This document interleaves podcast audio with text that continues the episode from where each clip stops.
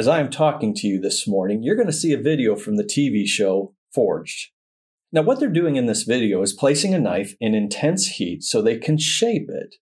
See, besides the heat, the cooling process is just as important. Metal workers have discovered that changes occur in the metal itself during the cooling down period. In fact, if they cool down too fast, it can cause microscopic cracks that will weaken the strength of the metal. Well, to ensure that the cooling process strengthens the metal, once formed, the hot metal is placed in a quenching bath. And that's what you're seeing. Then, when the right temperature is reached, it's dropped into what's called a constant temperature bath until it attains uniform temperature throughout. And finally, it's allowed to slowly cool in the air until it reaches room temperature. This waiting is essential to ensure the metal's strength so it can fulfill its purpose. Now, like metal, our faith is similar. We go through cool down periods. In Scripture, God is referred to as a refiner, a worker with metal. He places his servants in seasons of intense heat to purify them, to make his people more useful for his service, for his purposes. Read Malachi chapter 2, 17 to chapter 3, verse 6. And like with hot metal, the cooling or the waiting is a vital part of the strengthening process. But in the waiting, in the waiting, doubt can create impatience, which can eventually lead to giving up.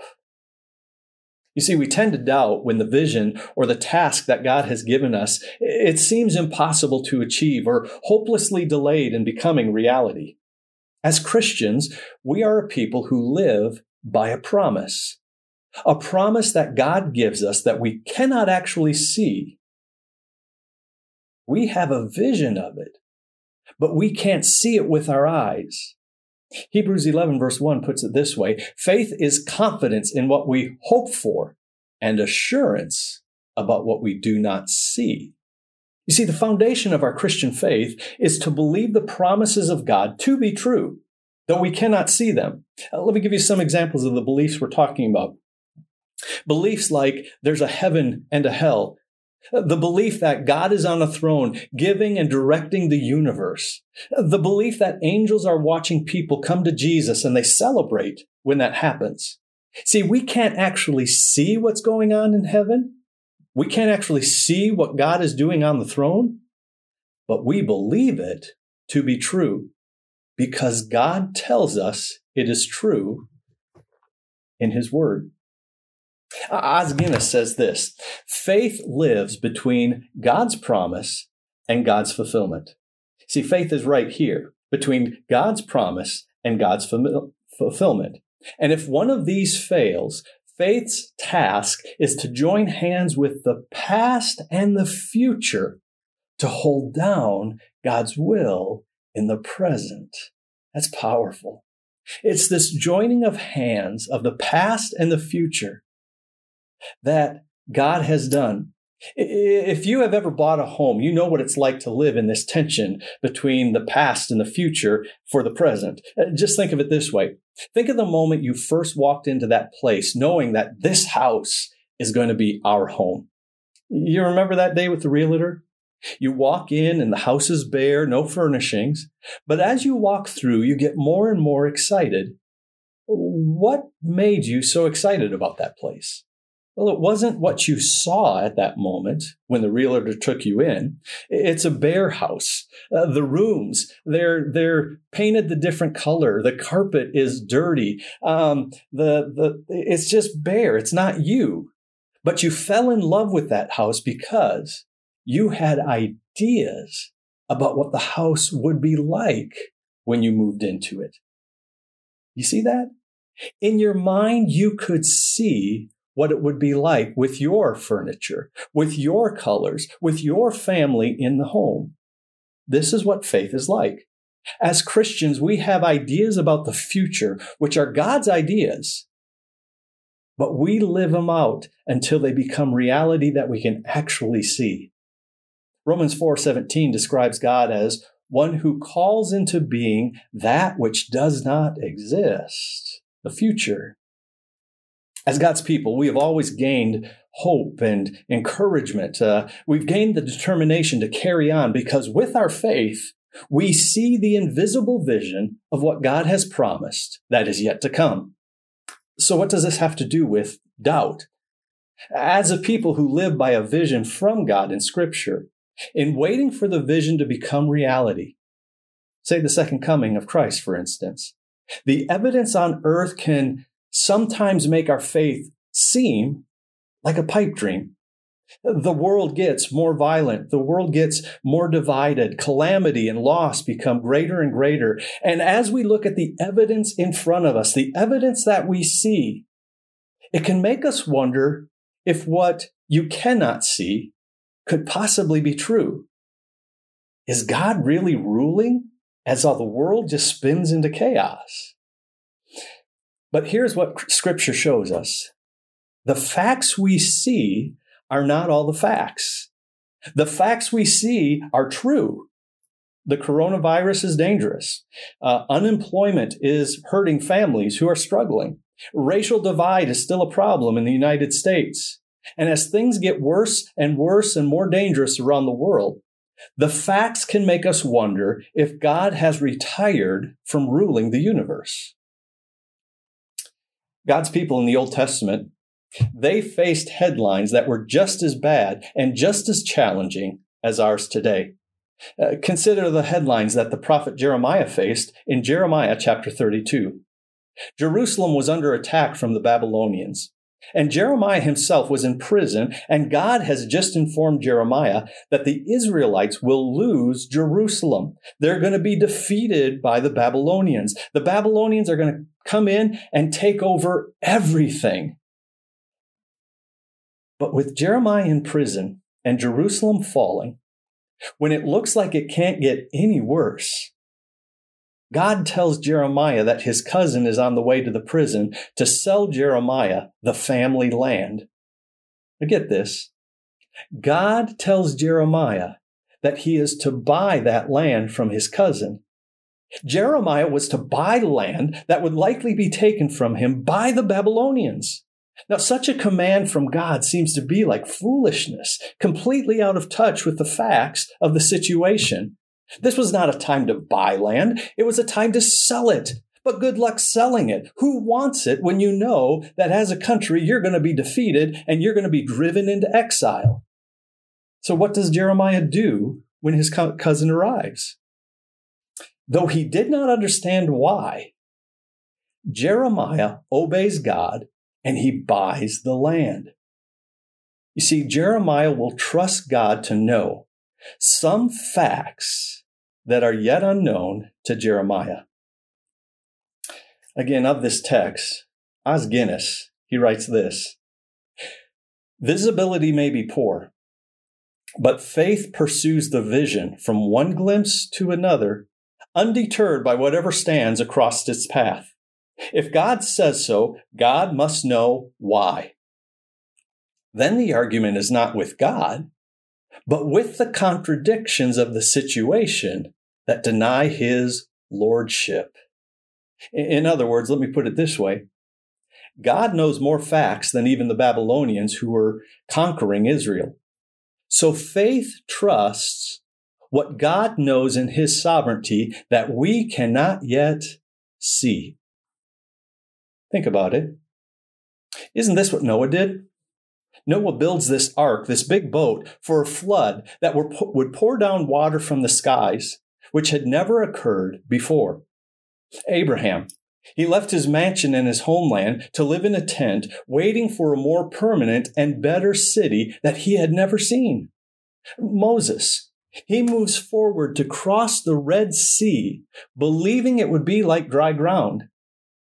Of all these people of faith, listen to what Hebrews says about them in Hebrews 11, 13, and 16. It says this They were not yet in possession of the things promised, but had seen them far ahead and welcomed them from a distance.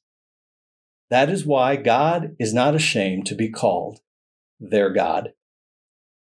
God is delighted when his followers trust him to know more facts about the future than what the headlines show. Now, some people may think, but isn't that being irrational? No, it simply means that humanity doesn't have all the facts, but God does. But what fact does God know that the rest of humanity, that we as Christians also must grasp? It's this that Jesus is resurrected from the dead. Because of this, Paul tells us in 2 Corinthians chapter 1 verse 20, for no matter how many promises God has made, they are yes in Christ. And so through him, the amen is spoken by us to the glory of God. That's powerful. But again, the waiting. Waiting for Christ to fulfill all of God's promises, especially his second coming to make all things new. The waiting can stretch us beyond what we can believe, beyond what we can bear. And this is when doubt can slip in. And we begin asking this question Can we trust God? Can we trust God and wait when everyone else is moving on? When everyone else is going somewhere else? When everyone else is doing something else? Can we trust God. When we wait on God, we have two options. Option one is this we can simply give up on waiting for God. You remember the prophet Elisha. Remember when Samaria, the capital of the northern kingdom of Israel, was under attack from the king of Syria? See, when all looked hopeless, the king of Israel cried out. Listen to his words. This disaster is from the Lord. Why should I wait for the Lord any longer? 2 Kings chapter 6 verse 33. What did the facts reveal to the king? That it's over. Israel is defeated. There is no hope. And what's interesting, even after acknowledging that God's hand was at work, the king said that. The king recognizes this. This is the work of God. He says this disaster is from the Lord. And even though he knows the fact that it's from the Lord, the king gives up waiting on God. When you know that God is at work and you give up waiting, church, that is illogical, isn't it? So here's option two wait on the Lord in hope. Let's move south to the southern kingdom known as Judah in the Old Testament. Their situation is no, med- no better than Israel's in the north. Isaiah is the prophet to Judah, and Judah is under such fierce attack. It was so bad that Isaiah tells us that the citizens of Judah were shaken as the trees of the forest are shaken by the wind. Isaiah chapter 7, verse 2. If Judah were like the kingdom of Israel, they would give up waiting on God.